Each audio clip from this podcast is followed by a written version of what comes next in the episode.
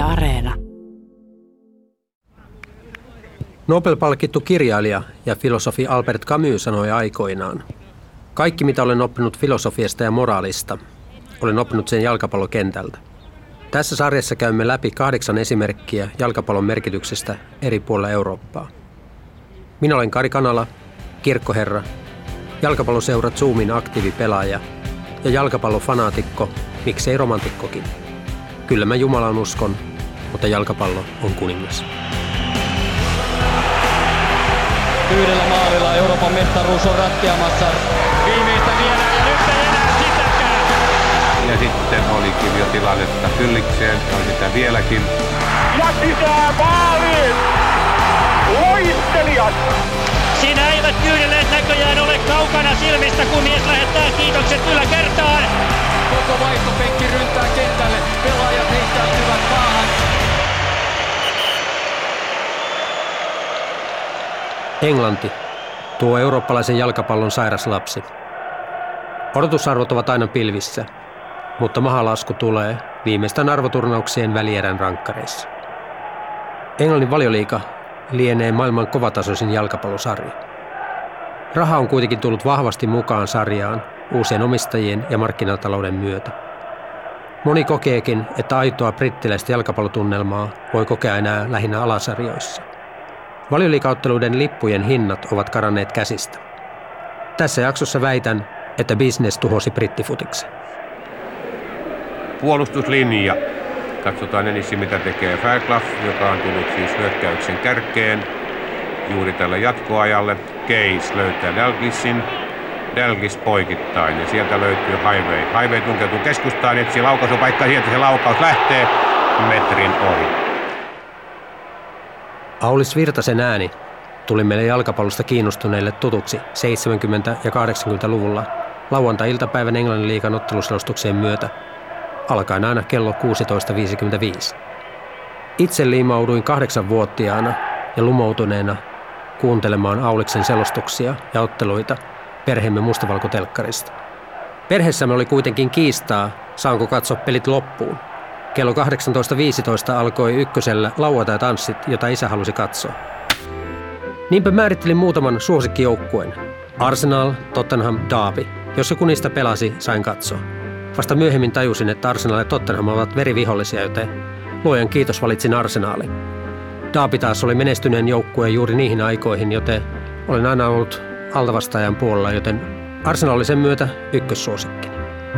Lautatansseja isä muutoin katsoi, mutta kun tuli diskohitin aika, niin oli mahdollisuus kääntää. Joten uskoa Jumalaan on vahvistaneet Gloria Gaynor, Donna Summer. Kiitos teille, I Will Survive. Valitsin Arsenalin myös sen takia, että satuin näkemään Veikkaus- ja Lottolehdessä kuvan, jossa pitkä tukka Charlie George makasi kentällä sen jälkeen, kun hän oli tehnyt ratkaisumaalin F A Cupin finaalissa seitsemänkymmentäyksi. Arsenal oli tuplamestari ja luin tuosta vasta kolme neljä vuotta myöhemmin. Tuota tyyppiä tulivat muut joukkueen pelaajat onnittelemaan. Kuva iskostui mieleen. Kuva vetosi pieneen poikaan.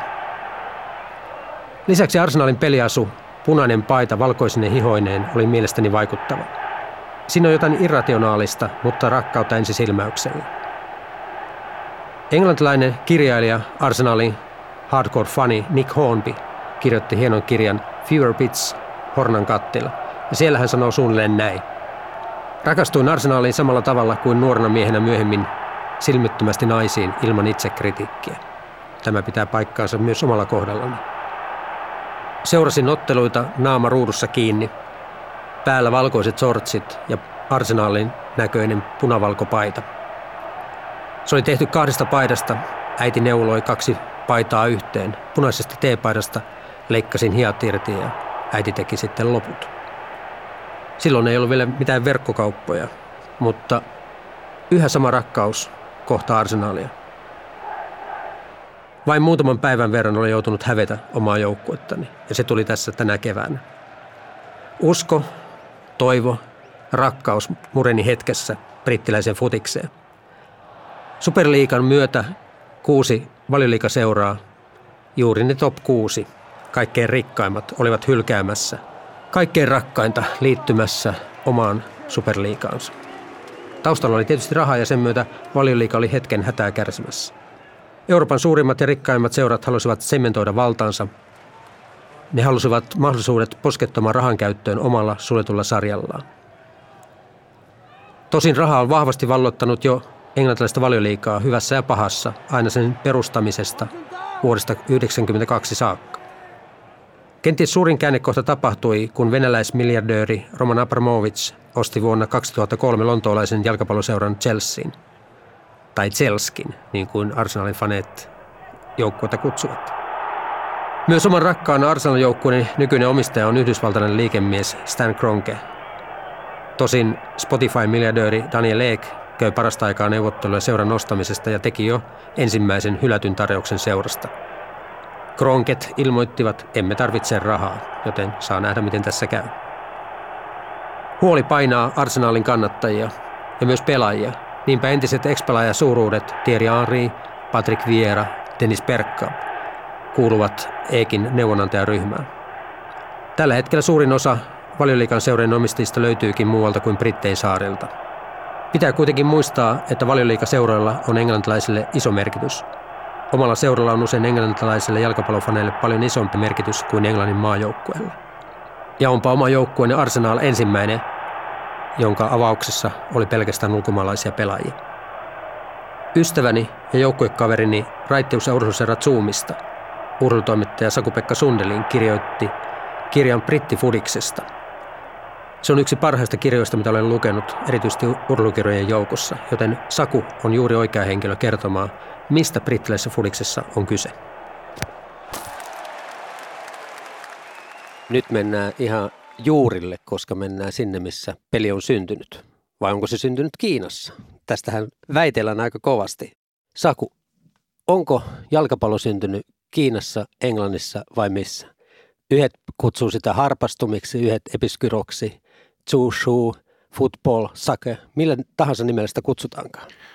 Halusin hiukan kyseenalaista ja ilkeillä englantilaisille tuossa kirjassa ja sen takia otin huomioon nämä varmaan niin kuin pallonmuotoista esinettä on potkittu ympäri maailmaa satoja tuhansia vuosia jostain syystä, mutta niin kuin helpoin vastaus on, että moderni jalkapallo, se minä me nykyään sen näemme, on syntynyt Englannissa. Ne säännöt on luotu siellä. Englanti tänä päivänä yhä vaikuttaa kaikkeen, mikä jalkapallossa tapahtuu.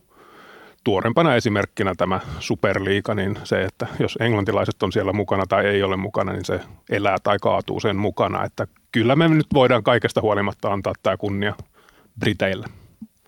Pakko aloittaa superliigasta. Anteeksi kirkkoherra taustani, mistä hitosta siinä on kyse? miten, miten omistajat ei ymmärrä, mistä pelissä on kyse Englannissa? Miten omistajat ei ymmärrä, kuinka vahva fanipohja tällä on ja minkälaiseen mielenilmaukseen he nousevat? Tästä voisi puhua monta tuntia, mutta tota, tämä on eräänlainen kehityksen jatkumo. Yritän tiivistää. Omistajat on ollut hyvin rajoitettu, mitä ne saa tehdä seuroilleen niin kuin koko modernin historian ajan, kunnes kahdeksankymmentäluvulla markkinatalous, thatcherismi, kaikki muut, niin, niin seuroista tuli erilaisia, tuli niin kuin bisneksiä tavallaan. Puhun nyt nimenomaan Englannista, koska on erilaisia omistajapohjia Saksassa ja Espanjassa ja muualla, mutta silloin tämä niin kuin regulaatio poistettiin hiukan. Tottenham halusi päästä pörssiin, teki holding-yhtiön ja muuta. Siitä tämä kehitys lähti, mutta se on ollut hidasta sillä tavalla, että, että ne paikalliset fanit, ne on kuitenkin tuonut sen rahan, ne, ne ostaa ne kausikortit ynnä muuta, mutta koko ajan niiden paikallisten merkitys on vähentynyt, varsinkin taloudellisesti.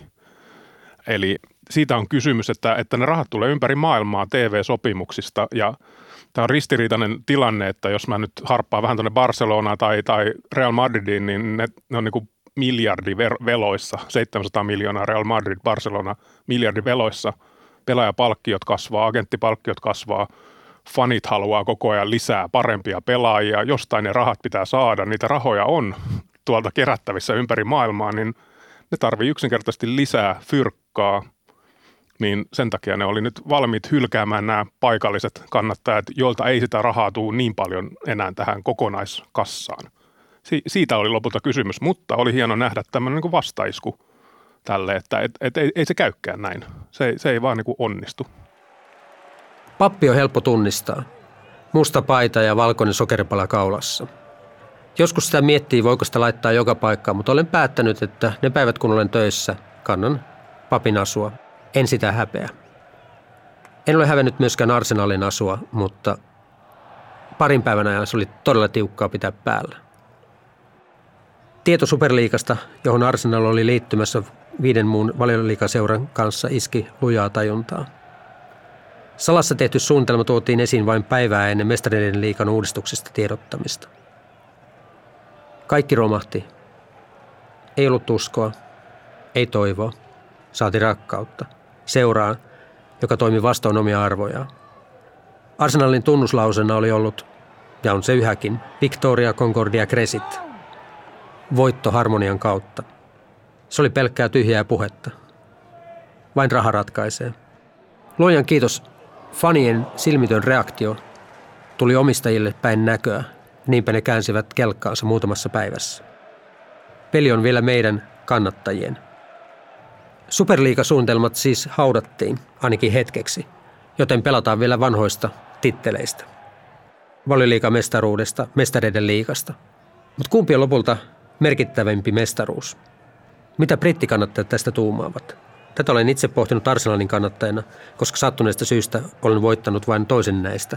kaksituhattakuusi mestareiden liigan finaalissa olimme jo hyvin lähellä, kunnes Henrik Larsson tuli kentälle ja Barcelona vei sitten yksitoista kymmentä vastaan aika helpon mestaruuden.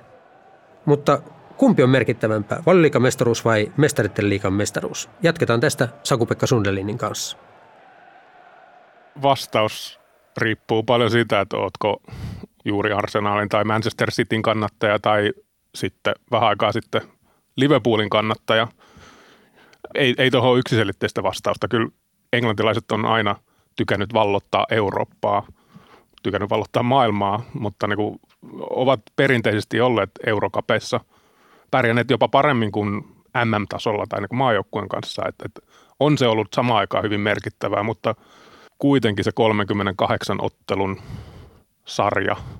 Kyllä mä ajattelen, että se on se, se juttu. Se on se, ne rytmit, miten joka toinen viikonloppu kuljetaan niiden pupien kautta katsomaan sinne sille samalle paikalle, missä aina on istunut. Sille paikalle, josta niin kuin jopa pelaajat, Arsenalinkin pelaajat sanoi joskus, että paitsiolinjaa pystyi katsomaan, tiesi, että missä kohtaa kenttää on milloinkin, kun tiesi, että se sama tyyppi istui tuossa kohtaa katsomossa. Niin, niin jotenkin se on sitten mun mielestä ehkä tärkeämpää siellä se, se paikallisuus. Ja se, se tulee niin kuin takaisin myös monella tapaa, että mun mielestä olisi hienoa, että palataan niin kuin tämmöiseen, oli hirvittävä globalismi vimma tässä ylipäänsä maailmassa kahdeksankymmentä-yhdeksänkymmentä-kaksituhattaluvun alkuun ja nyt jotenkin niin kuin paikalliset asiat tuli, oli se ruoantuotanto tai, tai jalkapalloseura tai mikä tahansa, että palataan tämmöiseen niin kuin luomumeininkiin. Okei, nämä jalkapalloseurat ei pääse siihen kyllä enää ikinä, että se, se juna meni jo, mutta niin kuin, laajasin vastausta aika paljon, mutta mä haluaisin ajatella ainakin niin kuin silleen romanttisesti, että, että kuitenkin se, missä sä liikut päivittäin lähiympäristö, niin se on tärkeämpää. Tuo hieno vastaus tarjoaa monen suuntaan, voisiko sanoa tutkintalinjoja, mutta kuulijoille on pakko nostaa täältä muutama otsikko. Olisiko Lionel Messi pärjännyt sateisena tiistaina Stokeissa? Miksi Margaret Thatcher vihasi jalkapalloa? Mistä kaikesta voimme syyttää Aulis Virtasta? Mikä saa lähtemään vierasmatkalle, vaikka nöyrytys on taattu? Kuka loppujen lopuksi omistaa jalkapalloseuran? Sä oot ollut edellä aikaa, sä oot tajunnut mihin ollaan menossa. Sä oot tajunnut Superliigan tuloa ihan selkeästi tällä kuka omistaa jalkapalloseuran kohdalla. Lähdetään tuosta liikkeelle, minkä takia Englannin liiga on niin tärkeä meille, jotka ei ole millään tavalla paikallisia. Mistä kaikesta voimme syyttää Aulis Virtasta? Syyttää on provosoiva sana tässä tietysti. Olen huomannut kotimaisesta jalkapallosta kirjoittaessani, että, että ihmisiä vihastuttaa suomalaisten englantirakkaus niin paljon, valioliiga tai, tai englannin liiga rakkaus, mutta, ja, ja sillä on syynsä, mutta kun tavallaan sekin on niin pitkä ja, ja hieno historia, Eikä, eikä se alkanut Aulis Virtasesta, ei se alkanut kuusikymmentä-seitsemänkymmentäluvun vaihteesta, jolloin alettiin näyttää Yleisradion kanavilla englantilaista jalkapalloa, mikä johtui sitten taas siitä, että, että norjalaiset ja ruotsalaiset oli tehnyt tämmöisen sopimuksen sinne suuntaan, niin sitten Suomen Yleisradio päätti liittyä kimppaan ja alettiin näyttää tätä, mutta sitä ennen jo on niin kuin neljäkymmentäluvulta lähtien vakio Veikkaus kuponkeja täytetty ja mulle selvisi tätä kirjaa tehdessä vasta itselle, että mun iso, iso isäni Hugo Sundelin, myös poikani nimi, en tavannut häntä koskaan, kun oli ennen kuin synnyin, mutta oli kova Wolverhamptonin kannattaja. Tuskin kävi Hugo Englannissa koskaan, mutta täytti vakioveikkauskuponkeja jo niin kuin viisikymmentäluvulla muulloin ja sitä kautta rakastui tämmöiseen, ihastui tämmöisen. Wolverhampton vaikutti vaan hienolta nimeltä hänen mielestään, niin tota, sitä kautta jo on tullut tämä yhteys Englantiin.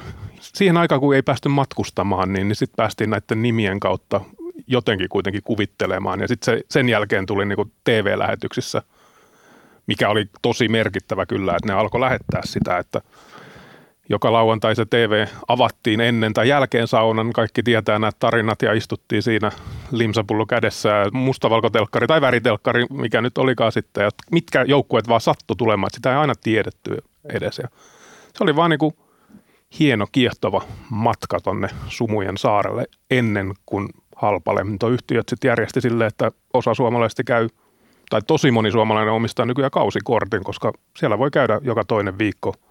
Ei ole ympäristöystävällistä ehkä, mutta suht edullista nykyään ja, ja näin. Niin tota, tätä kautta tämä rakkaus tänne on syntynyt. Sitten tärkeä kysymys, että onko se jollain tavalla pois suomalaiselta jalkapallolta.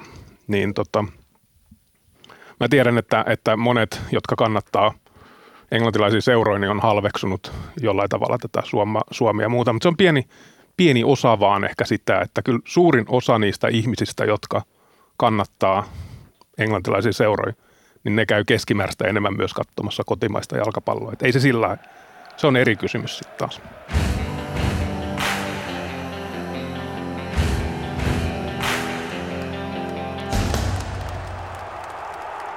Ensimmäinen valioliigapeli, jonka näin paikan päällä, oli Arsenalin vieraspeli Charltonia vastaan uuden vuoden päivänä kaksituhattaviisi. Olin muuttanut Englantiin syyskuussa edellisenä vuonna ja vihdoin pääsin katsomaan pelin paikan päälle. Sain liput halvalla ja helposti. Ja kun oli ollut paljon puhetta, että lippuja ei muuten ole helppo saada, niin ajattelin, että vähänpä tietävät. Totuus paljastui myöhemmin, kun yritin saada lippuja Arsenalin kotipeliin. Olihan Arsenal siirtymässä vanhalta kunnon Haipurilta isolle Emiratesille. Ystäväni onnistui kuitenkin hoitamaan meille liput, jolla pääsemme katsomaan Arsenalin kotipelin Liverpoolia vastaan. Tiedossa huippupeli yhdestoista maaliskuuta lauantaina, kunnes totuus iski tajuntaa. Peli on siirretty sunnuntaille televisionin vuoksi. Ja missä mä oon silloin? Mä oon Juman kautta pitämässä Jumalanpalvelusta lähiseudulla Lontoon eteläpuolella. Nyt tuli hätä käteen. Mitä teen? Luojan kiitos, kirkolle oli tullut teologiharjoittelija Soila, joka kannatti Crystal Palacea ja ymmärsi yskän. Hän meni puolestani pitämään jumalanpalluksen, jota ei tietenkään messuna voinut pitää, koska kyseessä oli teologiaopiskelija. Ilmoitin alueelle, että nyt joudutaan tehdä tämmöinen vaihto. Vuoden päästä sitten selitin asiaa heille ennen messun synnintunnustusta, omana synnintunnustuksena, mutta se tuntui vaan naurattavan paikallisia ja sain helposti anteeksi. Itse pelissä ei annettu anteeksi paljon mitään. Siinä oli kaikki täydelliset elementit, mitä peliin kuuluu. Ensinnäkin Arsenal voitti kaksi yksi. Vastustaja teki maalin paitsiosta, eli vääryydellä. Lisäksi vastustajilta ajettiin yksi pelaaja ulos törkeästä taklauksesta, mikä oli hienoa.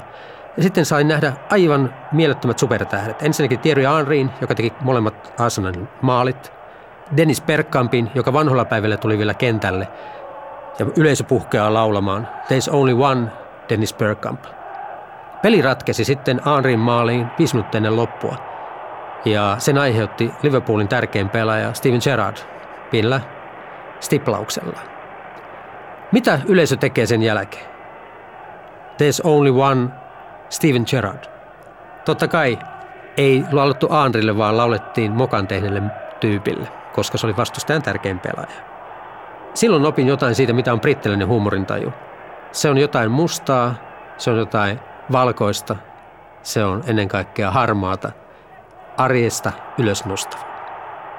Vieraspelimatkat ja kaukokannattaminen tuli tutuksi Saku-Pekka Sundelinille, joka Urhulehden kirjeenvaihtana kiersi joukkueiden fanien mukana alasarjoista lähtien.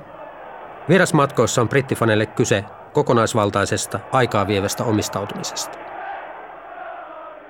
Kohtasin kirjaa tehdessä niin kuin ihmisiä, jotka on valinnut vierasmatkan mieluummin kuin oman veljensä häät sen takia, että on, ne on ollut kiukkuisia veljelle, että mitä sä, eikö sä kattonut ottelukalenteriin. Ja ei ole halunnut katkaista jotain sellaista, että on, on yhdeksänkymmentäluvulta lähtien nähnyt joka ikisen vieraspelin, kotipelin, kaikki pelit, niin ei sitä voi katkaista. Mä ymmärrän sen, että se on sitten sen veljen vika, jos se, jos se järjestää ne häät sille päivälle. Se on elämäntapa, se on, se on niin kuin, äh, kausi. Ohjelma tulee, niin ensimmäisenä merkataan kalentereihin nämä ja sitten kaikki muut menot. Englannissa on vielä poikkeuksena vahva tämä vierasmatkakulttuuri. Johtuen monestakin asiasta siellä oli äh, junalippujen hinnat oli verrattain huokeita äh, kuusikymmentäluvulla. Ihmiset tämän niin kuin sodan jälkeen syntyneiden sukupolvi oli hiukan tota, turhautunut, mitä, mitä teki. Se oli paljon työttömyyttä eikä silleen, niin ne alkoi matkustella joukkueensa mukana vieraspeleissä. Sitä ennen saatettiin käydä, niin kuin Arsenalin kannattaja saattoi käydä jopa Tottenhamin kotiottelussa katsomassa jalkapalloa. Se oli sallittu vielä, tai siis on se vieläkin sallittu, mutta ei, ei tavallaan. Ei hyväksyttävää. Ei hyväksyttävää, mutta ne alkoi reissaamaan siellä ja sit siitähän syntyi myös sitten semmoinen ikävä lieveilmiö, että, että nämä turhautuneet nuoret ihmiset kohtasi siellä stadion toisen seuran kannattajia. Ei vielä niin kuin ollut totuttu siihen, että, että ei niillä ollut mitään omia katsomo-osia ja muuta, että siellä törmättiin sitten ja ehkä vähän pullisteli siitä ja nyrkitkin heilui ja se on, se on ikävä ilmiö, mutta niin kuin se on jatkunut siitä lähtien. Espanjassa on asunut joskus puoli vuotta opiskellut ja, ja siellä, ei ole niin kuin, siellä on tosi heikkoa se vieras matkailu, että se on koti, kotiottelut ja sillä selvä. Englannissa näin vieras, mun mielestä niin kuin mitään kauniimpaa ei joku vieraskatsomo, iso, vaikka niin kuin kulmaus tai, tai jossain tapauksessa jopa koko pääty, niin, niin juhlimassa oman joukkueen maalia. Se on niin kuin, huolimatta mikä seura on kyseessä, niin se on vaan jotenkin hienoa. Se on sen matkan täyttymys, että ne saa vielä nähdä sen maalin ja siinä menee sitten se koko päivä ja, ja noin poispäin. Et se, en mä tiedä, mä, lontoolaiset juna-asemat lauantai-päivänä, kun siellä risteilee eri pelipaidossa olevia ihmiset, jotka on syntynyt Cambridgeissa, mutta tekee töitä Lontoossa, niin matkustaa viikonlopuksi sinne kotipeliin vierasmatkalle. Että se vierasmatka voi olla myös kotiottelu ja muuta. Ja se, musta se on vaan niin hieno, upea kulttuuri. Sitten käydään syömässä ja pubissa ja matsia ja illalla kotiin nuutuneena ja, ja, ja näin. Niin tota, se on yksi hienoimpia perinteitä, mitä, mitä on olemassa. Ja se, kun se massa on tarpeeksi suuri siellä stadionilla, niin ne vieraskannattajat laulaa ja juhlii ja ovat ehkä pienessä nousuhiprakassakin, niin tota, se on vaan jollain tavalla kaunista. Valioliigan lippujen hinnat ovat nykyisin karanneet käsistä. Kaikilla ei enää ole mahdollisuutta käydä katsomassa otteluita samalla tavalla kuin vanhoina hyvinä aikoina. Kausikorttia saa jonottaa pahimmillaan vuosia. Arsenalin kohdalla vuosikymmeniä. Ensimmäinen valioliigakausi pelattiin yhdeksänkymmentäkaksi yhdeksänkymmentäkolme. Silloin kaksikymmentäkaksi seuraa, jotka aiemmin pelasivat ensimmäistä divisioonaa, muodostivat valioliigan. Valioliigan perustamisen taustalla oli vahvasti raha. Sen myötä seurat pääsivät päättämään itsenäisesti televisiointi- ja sponsorisopimuksista.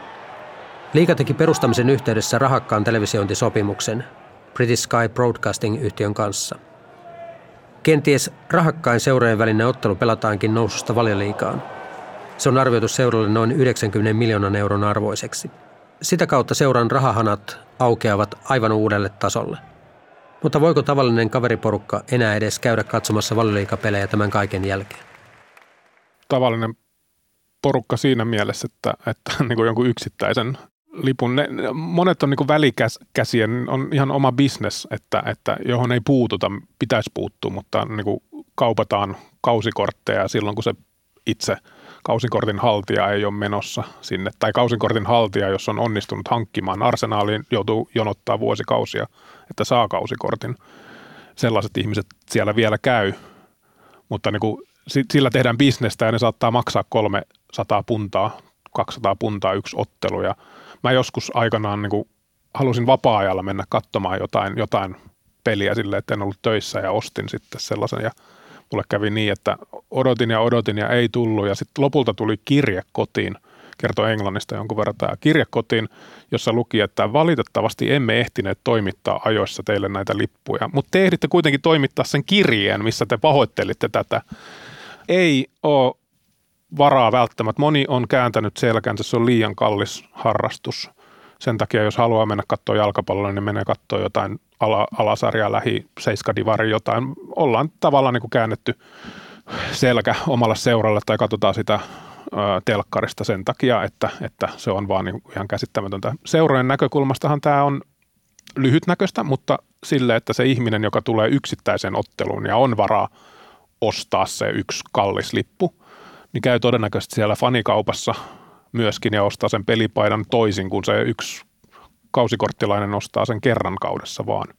Eli sitä kautta tulee lisää tuloja ja muuta, mutta mut se ei sitten niinku kanna. Sitä myötä on tunnelma hävinnyt, laulut on unohtunut, kaikkea muuta, että se ei ole enää sama, samanlaista siellä. Mutta sitten on pakko sanoa myöskin, että kyllä ne köyhemmätkin englantilaiset niin käyttää ihan järkyttäviä summia edelleen, jotka on niinku intohimoisia siihen, niin niinku enemmän kuin niillä olisi varaa niin siihen harrastukseensa, koska se on vaan niin totaalisen koko elämä niille.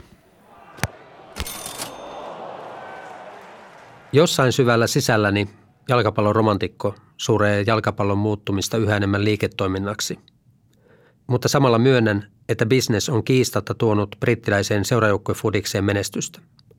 Tänä keväänä mestareiden liigan finaalissa kohtasikin kaksi englantilaisjoukkuetta. Englannin maajoukkueen kannattaminen on sen sijaan tarjonnut vuoden tuhatyhdeksänsataakuusikymmentäkuusi maailmanmestaruuden jälkeen vain katkeria pettymyksiä. Enrique, Maradona, kaunis, kaunis ja taitavan. Mies on parhaasta päällä.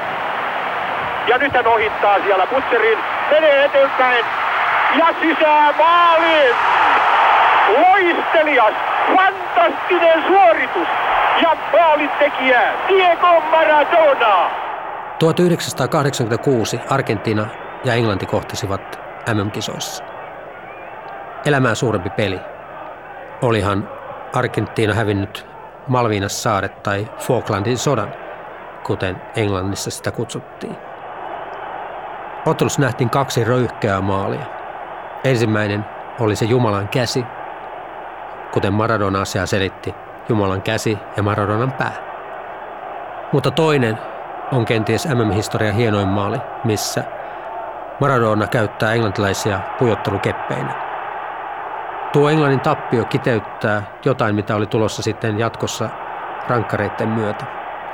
Hyvältä näyttävä ottelu murentuu palasiksi. Odotukset ovat suurimpia kuin osaamme. Ja nyt, nyt ottaa Hilsner kiinni. Ja nyt on ensimmäinen paikka, että Länsi-Saksa voi ratkaista tämän ottelun. Gareth Southgate, Englannin kuudes ampuja. Ja tällä kertaa Kökke torjuu. Tässä on Pätin onnistuttava, muuten tämä leikki päättyy tähän ja Argentiina jatkaa. Ja näin siinä käy. Englannin maajoukkue on toisinaan päässyt arvoturnauksessa pitkällekin, mutta kaatunut yhteen samaan asiaan aika usein, sekä E M- että M M-kisojen ratkaisuhetkillä. Arsenal-kannattajana olen tottunut toki tappioihin, ja meitä hengenheimolaisia Arsenal-faneja Suomesta löytyy vaikka hurun mykky, eli kuinka paljon tahansa. Yksi heistä on Peter Nyman, joka on tullut tunnetuksi aikanaan M T V kolmen uutisankkurina ja sitä ennen uutisvuoto-ohjelman juonteena Ylellä. Peter on vannoutunut jalkapalloystävä ja tietäjä, erityisesti brittifutis on lähellä hänen sydäntään. Peter, onko Englannin maajoukkueella mahdollisuus voittaa arvoturnausta, jos pääkoppa ei kestä rankkareita? Se on raakaa peliä, ja jos miettii vielä niin kuin vastakohtana Linekerin sanoma Saksasta, että jalkapallo on peli, jossa kaksikymmentäkaksi kaveri juoksee pallon perässä, tai mimmiä, kaveri tai mimmiä, ja lopulta sa- saksalaiset voittavat. Ja tässä voisi sanoa, että päinvastoin, mitä tahansa tapahtuu, niin lopulta englantilaiset häviävät. Ja pitää paikkansa, se on Ja se on, se on hirveän niin kuin raakaa, ja, ja siinähän tullaan, tämä raaka tapa totta kai ratkaistaan ottelu, hyvin raakaa pelaajalle, joka on se epäonnistuneen viimeisen rankkarin vetäjä, niin kuin Pearce vaikka ja, ja nämä muut historiaan jääneet hahmot. Niistä on muuten tullut usein valmentajia, Pearce, Southgate. Ehkä se on joku terapiatyö sitten. Mutta homma siinä on se, että, että varsinkin rankkarissa epä, epäonnistuminen ja varsinkin jos siitä tulee ikään kuin trendi ja tapa, niin rankkarihan kuitenkin, kuten tiedetään, niin kuin paikka, josta pitäisi aina syntyä maali, jossa siinä aina epäonnistut, tässä tapauksessa aina kollektiivisesti ikään kuin, niin kyllä se osoittaa, että se on sillä henkisellä puolella, että paine on ilmeisesti liian kova, koska ei se pallon laittaminen pilkulta maaliin niin kuin teknisesti vaikeaa ole. Mutta me on nähty, että ihan parhaat epäonnistuu ja jotenkin finaalit päättyy joskus epäonnistumiseen. Meillä on Roberto Baggio, joka ampuu pallon taivaisiin. Oma epäonnistumisensa on myös Zidanella, jonka ura päättyy puskuun. Komeimmat tilanteet tuli puskemalla. Mutta sitten myös Beckham. Ja Beckham, jos kuka on populaarikulttuurin ja Englannin tavallaan semmoinen ilmentymä. Että jos mun pitäisi kuvata englantilaista futista pelaajan kautta, niin se olisi David Beckham, jossa raha ulkopuoliset jutut alkaa vaikuttaa niin paljon, että ei mene ihan putkeen. Mielestäni hän on kuitenkin paljon parempi pelaaja, mitä hänen maineensa oli. Hän oli erittäin hyvä niin kuin puolustussuuntaankin. Kenet sä nostasit brittipelaajasta esiin? Tämä on, Kari, hyvä homma. Mä otan kuitenkin Beckhamista vielä kiinni. Erittäin mielenkiintoinen hahmo. Ja tulee vähän niin kuin jostain jääkiekosta niin kuin Gretzky tietyllä tapaa mieleen. Siis tietyllä tapaa se, että Beckham itse asiassa oli hyvin yksiulotteinen pelaaja kuitenkin suhteessa. Että ei voi sanoa, että hän oli valtava, että hän olisi ollut nopea tai hyvä peippaaja tai hyvä sitä. Hän oli hyvä keskittäjä, hyvä puolustussuuntaan, teki kovaa työtä. Aika yksioikoinen, mutta suhteessa siihen erittäin hyvä pelaaja. Ja Beckham hahmona, jos miettii englantilaisen jalkapallon pitkää historiaa, on musta äärimmäisen mielenkiintoinen tällainen niin kuin murrosajan ja uuden ajan symboli. Jos miettii sitä työväenluokkaista jalkapallon historiaa Englannissa, niin totta kai nämä George Bestit, tällaiset niin kuin kuusikymmentä-seitsemänkymmentäluvulla, alkoi vähän murtaa kulttuuria silloin, kun Lontoosta tuli svengaava pääkaupunki. Alkoi siis perinteinen työväenluokka nousta näiden uusien mahdollisuuksien kautta niin kuin keskiluokkaa ja siitä niin kuin ylemmäs. Ja mikä totta kai nyt jatkunut, kun sulla on jalkapallopelaajat vanhojen herraskartanoiden omistajina Englannissa ja näin. Niin tota, Beckham omalta tavalla kuvasti sitä, että et, et siinä missä George Best oli kyllä joo niin kuin ikään kuin pop-tähti, tienasi ihan kivasti ja näin, mutta Beckham on, on vielä voimakkaammin symboli siis sille, että et tulee siis niin kuin multi, multi, multi miljonääriksi, globaaliksi, todelliseksi niin kuin pop-tähdeksi, vaimoineen kaikkien elää sitä elämää, joka on valtava kontrasti sille Beckhaminkin tapauksessa kuitenkin pohjimmiltaan niin kuin jollain tavalla enemmän tai vähemmän työväenluokkaisen lapsen tarina. Niin kuin jollain tavalla vähän niin kuin rags to riches. Ja tätä ei olisi tapahtunut viisikymmentä-kuusikymmentäluvulla vielä. Et Beckham on siinä mielessä ja kuvastaa myös symbolina sitä koko englantilaisen jalkapallon keskiluokkaistumista, mikä musta on mielenkiintoinen tarina myös.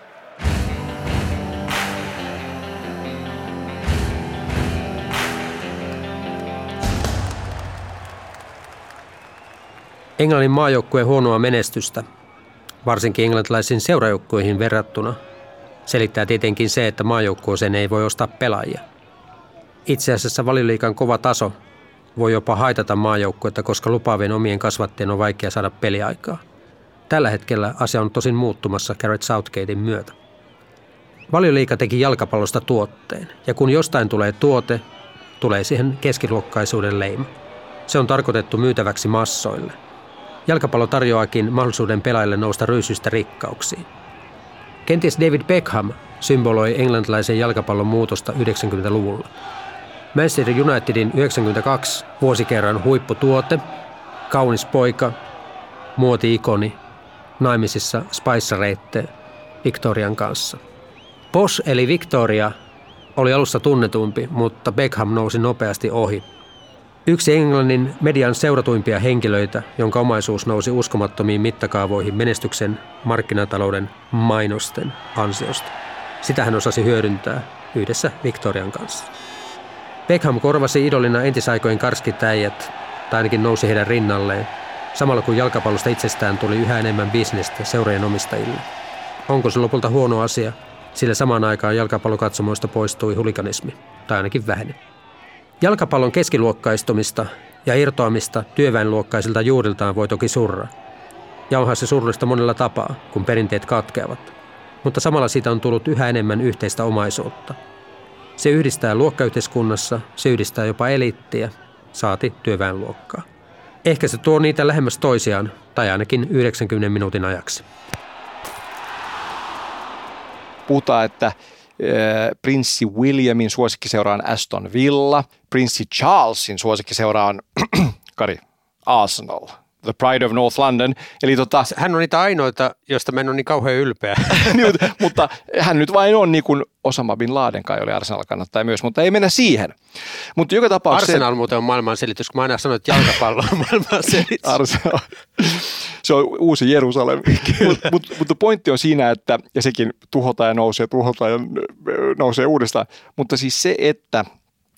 Tämä kuvastaa vaan sitä, että ei viisikymmentäluvulla täysin työväenluokkaisen jalkapallo Englannissa ei prinssit olisi maininnut suosikki jalkapalloseuroja vastaavaa. Tässä huomaa myös kuinka, kuinka tota, ja monihan tätä suree Englannissa, että, että se aidon vanhan työväenluokkaisen jalkapallon kulttuuri on tietyllä tavalla tuhoutunut, on, on, ei ole seisomastadioneita, ei ole tota, halpoja lippuja enää, ei ole sitä niin kuin mielikuva. Kari, ajattele, synkkä, sateinen, sumuinen keskiviikkoilta Rochdalen Spotland-stadionilla, valoheittimet neljässä eri kulmassa, katsomoina neljä laatikkoa, ei mitään multiplex-stadionia. Willi saa pallon kaksikymmentä metristä laukoa ihan mukavassa paikassa, mutta pallo osuu lähemmäs kulmalippua kuin maalitolppaa. Tiedätkö, koko tämä mielikuva, pallo pysyy ilmassa, keskikentällä ei peippailla, vaan siellä vaan niin kuin rapataan. Eli tämä mielikuva niin kuin vanhasta englantilaisesta niin kuin perunapeltomatsista, niin, niin tota, ollaanhan me siirrytty siis niin kuin ihan muuhun maailmaan siitä, mitä tämä on joskus ollut, mitä jossain aladivareissa vielä saattaa niin kuin nähdä. Ja mitä näkee sitten vaikka F A Cupin, eli Englannin Cupin kautta. Ja se on säilyttänyt yhä valtansa. Se on vanhin turnaus, mitä jalkapallossa on, ja siellä alatason jengi voi voittaa ihan huippuporukankin. Joo. Ja nämä on, nämä on tavallaan sellaisia, että haetaan aina näitä yllätyksiä, ja kaikki on sen underdogin altavastaajan puolella, ja siellä on jotain tavattoman hienoa. Ja jotain on kadonnut kyllä brittiläisestä fudiksesta tässä aika, ajan myötä, koska mä luulen, että me on tultu, tultu samalla tavalla tähän kiinni. Eli Aulis Virtasen selostukset viittavaille viisi T V kaksi Ylellä. Se oli just tämä ja Auliksen yskäsyt päälle, tupakkayskät päälle vielä kaikilla rakkaudella ja kunnioituksella. Hieno muisto, hieno maailma. Ja tuo F A-kuppi niin, niin kuvastaa myös tämän murrosta, niin kuin sanoit. Ehkä just tämä myös, että nämä underdogit, marinit ja muut, jotka nyt, nyt viimeksi tässä keväällä kaksikymmentäyksi teki niin kuin hienoja, hienoja tuloksia, niin ja nämä pikkuseurat edelleen voi saada huomattavan rahallisen edun, kun ne kohtaa jonkun isojoukkueen. Mutta myös se, että F A Cup, maailman vanhin jalkapalloturnaus, joka on vielä niin kuin olemassa, mutta ne pienet rahat, jotka siellä isoille seuroille ainoastaan niin kuin pyörii, niin merkitsee myös sitä, että niin kuin ollaan nähty Arsenalikin tapauksessa, niin kuinka on vuosien varrella painotettu sitä, että niin kuin nelossian saaminen liigassa – joka oikeuttaa pääsyä mestarien liigaan seuraavalla kaudella, on niin kuin huomattavasti tärkeämpää kuin F A Cupin voittaminen, joka kuitenkin on niin kuin maailman vanhimman jalkapalloturnauksen niin kuin voittaminen, mikä on ollut iso, iso asia Englannissa aikaisemmin. Mutta se raha, joka siitä puuttuu tänä päivänä, historian ainoa siitä ikään kuin ohi, niin on se jotenkin surullista, että niin kuin neljässiä liigassa on, on komeampaa kuin F A Cupin voitto, tai on niin kuin ikään kuin tavoiteltavampaa. Siinä kilpailullisuus karisee, koska tärkeintä on tietyn tason saavuttaminen ja pysyvyys, mikä tarkoittaa sitä omistajille rahaa totta kai, mutta ikään kuin se, että meillä on niitä huippuhyviä pelaajia, ja meillä joskus voi olla sauma sitten siihen mestaruuteenkin, mutta just se, että se, se on vähemmän tärkeää, niin siinä on jotain hälyttävää. Se, se, se on surullista ja musta jotenkin vielä, mä vähän nyt ansilta, mutta jatkaisin kuitenkin tästä tematiikasta, ei nyt niin kuin romantisoida sitä niin kuin työväenluokkaista, englantilaista jalkapalloa, kehitys kehittyy ja niin edelleen, mutta se on, se on niin kuin oman messunsa väärti kuitenkin. Ja se mikä on jännä musta niin kuin Englannissa, kun vertaa muihin jalkapallomaihin, niin, niin, niin kuin jalkapallon emämaana, joka syntyy työväenluokkaisena urheiluna, vaikka tuhatkahdeksansataaluvulla Iittonin pojat, yläluokan pojat myös pelasi sitä, mutta niin kuin ammattilaisjalkapallo, joka on ollut työväenluokkaista, niin, niin jännähän siinä on myös se, että että englantilaisessa jalkapallossa ei esiinny sitä samaa kuin muissa maissa, että sulla on vaikka saman kaupungin sisällä duunareiden seura ja niin kuin keskiluokkaisten porvareiden seura esimerkiksi. Suomessakin oli sullin ja tullin jengit ja niin edelleen. Ja Englannissa, joka on ollut työväenluokkaisen niin kuin ammattiurheilun emämaa, niin tätä sosioekonomista jakoa sulla käytännössä ei ole Englannissa. Et sulla on kaikissa muissa Euroopan pääkaupungissa, isoissa kaupungissa on näitä klassiset siitä, että Juventus vaikka vähän herraskaisempi joukkue ja Torino duunareiden joukkue ja Lazio sitä ja Rooma tätä. Et, et, et, tämä on niin kuin sinänsä mielenkiintoinen jako. Tai etninen jako niin kuin Espanjassa. Et Englannissahan omalla tavalla tylsästi kaikki on vaan niin kuin vanhoja duunarijengejä.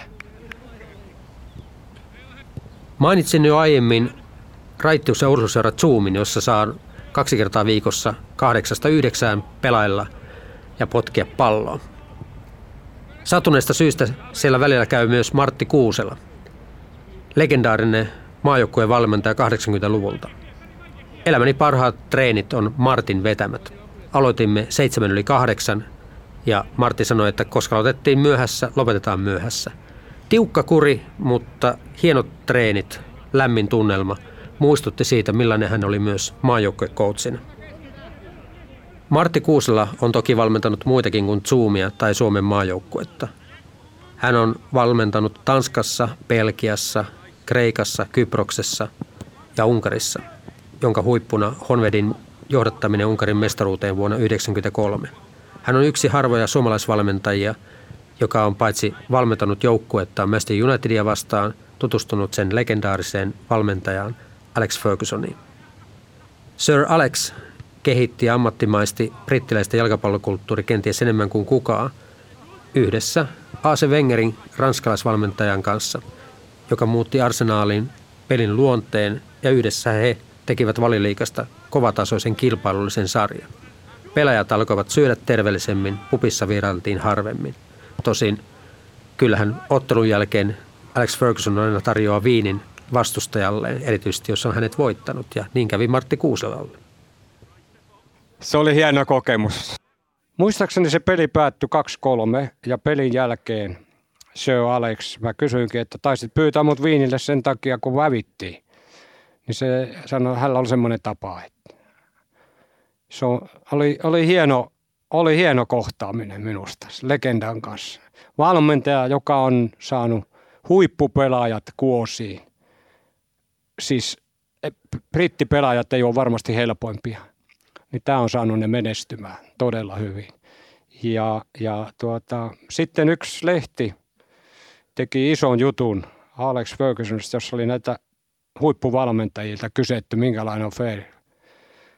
Niin mä kysyin siltä, kun se soitti mulle, että nyt sä oot varmaan sanonut jonkun väärän numero, että jos täällä on sakkia ja muita, että en pelaa sakkia enkä niitä.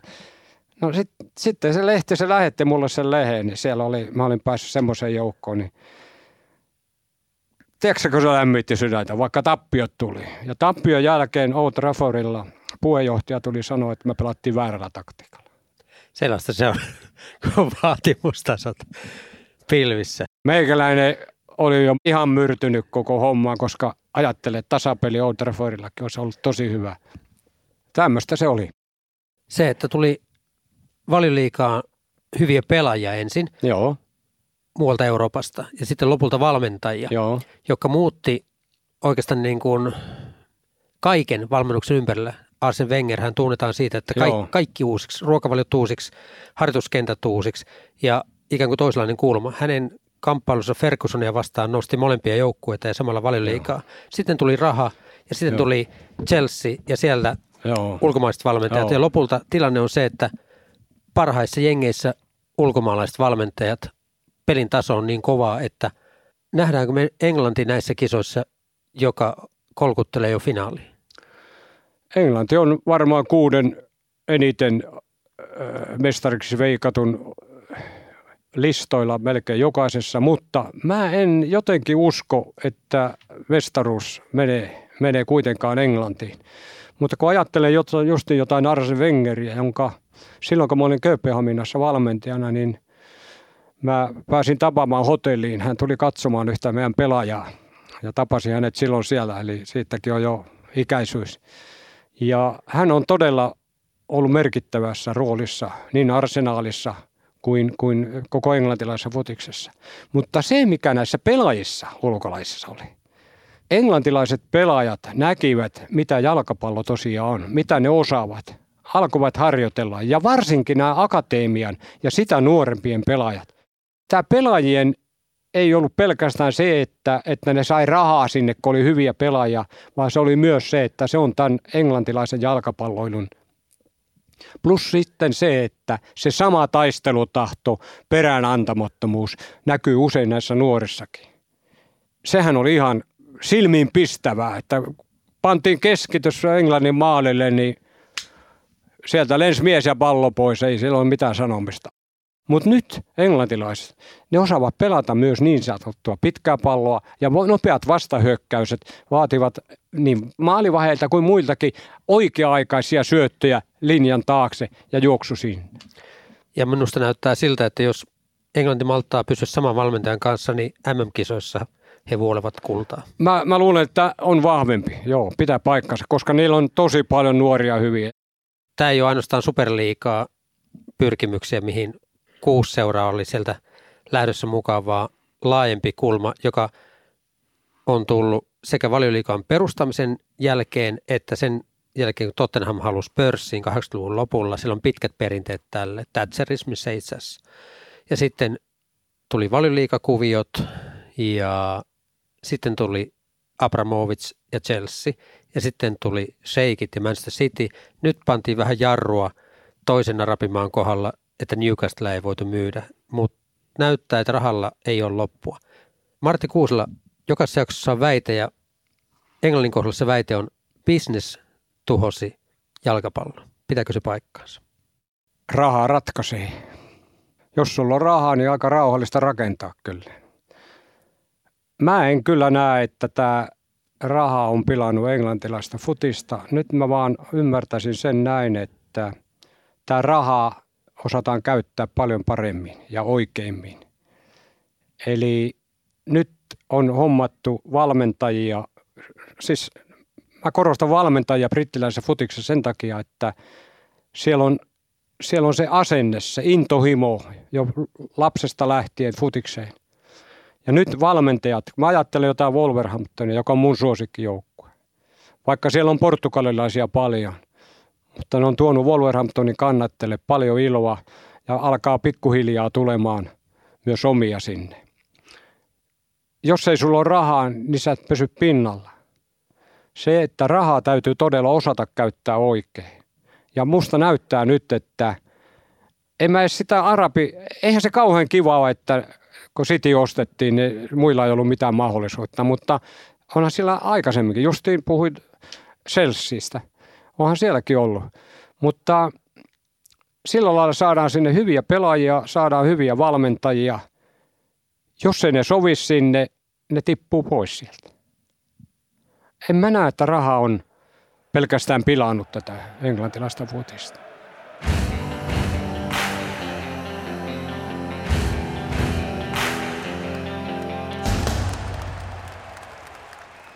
Englanti on perinteinen maa, täynnä nostalgiaa.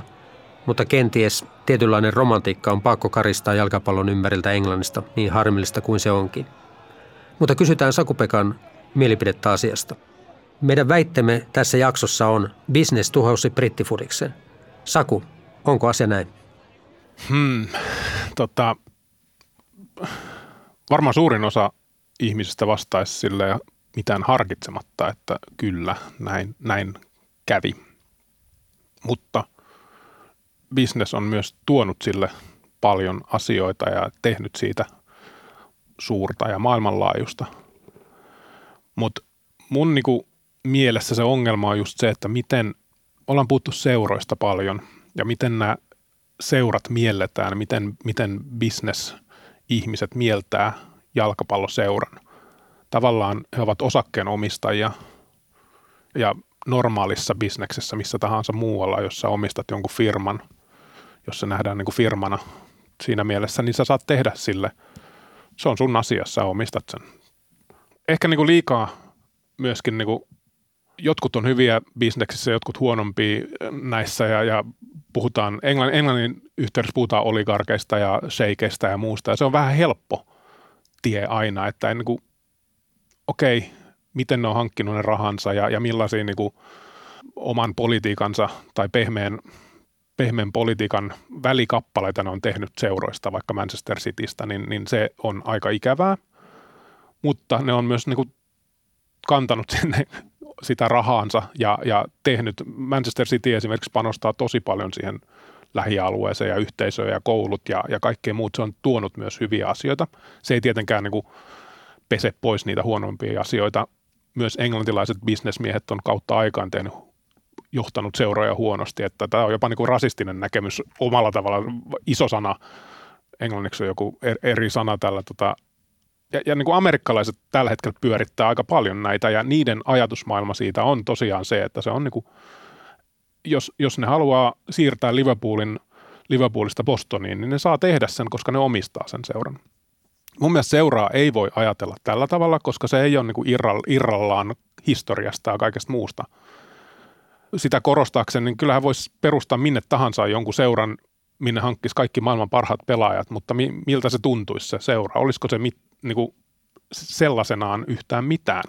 Koska ihmisillä olisi varaa perustaa tyhjästä. Eli ne, jopa ne bisnesmiehet huomioi sen kaiken taustan, mikä sillä seuralla on siinä vaiheessa, kun ne hankkii sen. Mutta minun mielestä he ei saa käyttää sitä seuraa.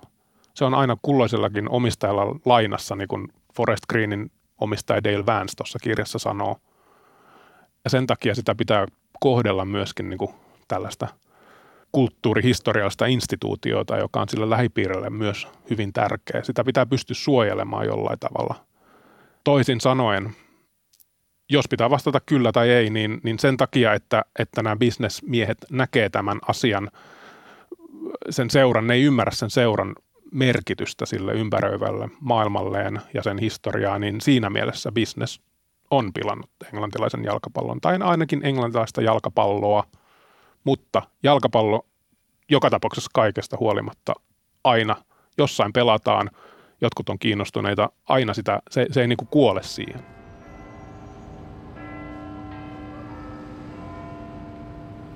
kaksituhattaneljä minulta kysyttiin, haluaisinko lähteä Lontooseen töihin. Muutto Hampurista Lontooseen, pienempi palkka, yhdestä paikasta kiertämään koko Brittien saaria. Totta helkkarissa. Pääsisin katsomaan Arsenalia Highburylle. Ajatus siitä, että voin toteuttaa lapsuuden haaveen. Kuinka moni voi toteuttaa lapsuuden haaveensa? Ja kun sen toteuttaa, onko se jälkeen aika tyhjänä? Vai tuleeko uusia haaveita? Tuo aika Brittein saarella oli hienoa. Kiersin Iso-Britannia ja Irlantia ja huomasin, että britit ovat kohteliaita, irlantilaiset ystävällisiä. Kenties Irlannin asema Englannin kainalossa vähän verrattavissa Suomeen. Niinpä Englannin vahvuus on sen heikkous. Perinteinen maa, jossa pidetään perinteistä kiinni. Jalkapallon kohdalla se on tarkoittanut sitä, että sääntömuutoksiin ei helpolla lähdetä. Pelin konservatiivinen kehittäminen on hyväksi, koska sitten muutokset tulee toteuttaa rauhassa. Mutta joihinkin juttuihin lähdetään.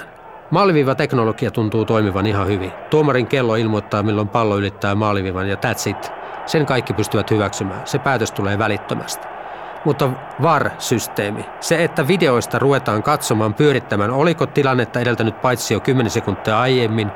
Se, että onko vastustajaa tönitty, onko tämä nyt kortin arvoinen juttu, punaisen kortin lähinnä. Se, että kelataan videoita, pysäytetään peli, on pelin luonteen vastaista. Ja ainakaan Englannissa V A R ei ole toiminut kovin hyvin. Kyseessä on oikeastaan tilanteen muuttuminen pelitapahtumaksi ja se alkaa muistuttaa lopulta sitten amerikkalaista jalkapalloa. Siinä voi välillä käydä jääkaapilla. Jääkaapilla ei käydä peleissä, vaan siellä käydään syömässä katkarapuja tai muuta vastaavaa. Pelien luonne on muuttunut, enää ei mennä välttämättä pupien kautta matsiin, vaan matsiin menevät ne, joilla on rahaa, eli turistit. Ja silti kaikki turistit eivät lippuja saa. Eikä kierrosta enää pelata lauantaina. Ei pelata Suomen aikaa kello viisi tai Englannin aikaa kello kolme. Pelit on ripoteltu useammalla päivällä, koska ne halutaan näyttää televisiosta. Vain televisiointi määrää asioita, koska raha on siellä. Televisio-oikeudet ovat muuttaneet lajin luonnetta merkittävällä tavalla. Se ei ohjaudu kannattajien tai seurojen kautta, vaan televisio-oikeuksien kautta. Ja kun huippujoukkueet pelaavat Euroopassa viikolla, se säätelee viikonlopun pelejä, joten pelit saattavat tulla sunnuntaille tai vaikka vasta maanantaillekin. Ja lopulta pelin rytmistä tulee pelaajille ja myös katsojille sietämätöntä.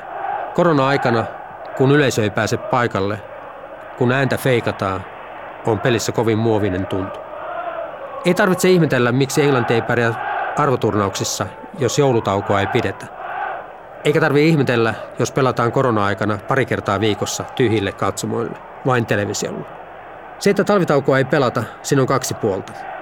Kannattajana toki haluan nähdä pelejä, silloin on aikaa katsoa, enkä voisi kuvitella Tapanin päivää ilman jalkapalloa, se olemme perheen kanssa sopineet, että se on päivä, joka kuuluu minulle. Jalkapallon romantikkona en halua antaa periksi. Haluan muistaa ne hetket, kun pääsin Highburylle. Haluan muistaa sen tunteen, kun me tehdään maali. Haluan muistaa myös sen katoksen, joka hieman esti näkemästä koko kenttää. Se tunnelma, että olen täällä sardiinina purkissa, on käsin kosketeltavan hienoa. Hienoa on se, että voimme yhdessä laulaa.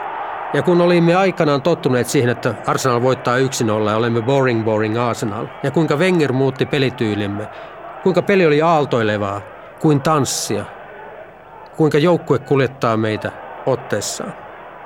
Jos jalkapallo on vain turismia, tällaiset asiat katoavat. Silloin meidän pitää huolehtia siitä, että peli on yhä meidän peliä, juuri niin kuin fanit nyt tekevät Superliigan suhteen. Toivottavasti ne jäävät ne toiveet historiaan. Toivottavasti Superliiga-suunnitelmat ovat vain välivaihe ja varoitus, niin että se muistuttaa meitä siitä, kenen peli oikeasti on. Se on kannattajien, fanien, jotka löytävät huumoria vaikka oman joukkueen pelistä. yksi nolla voitosta, kun peli on äärimmäisen tylsää. One nil to the Arsenal, one nil to the Arsenal, one nil to the Arsenal.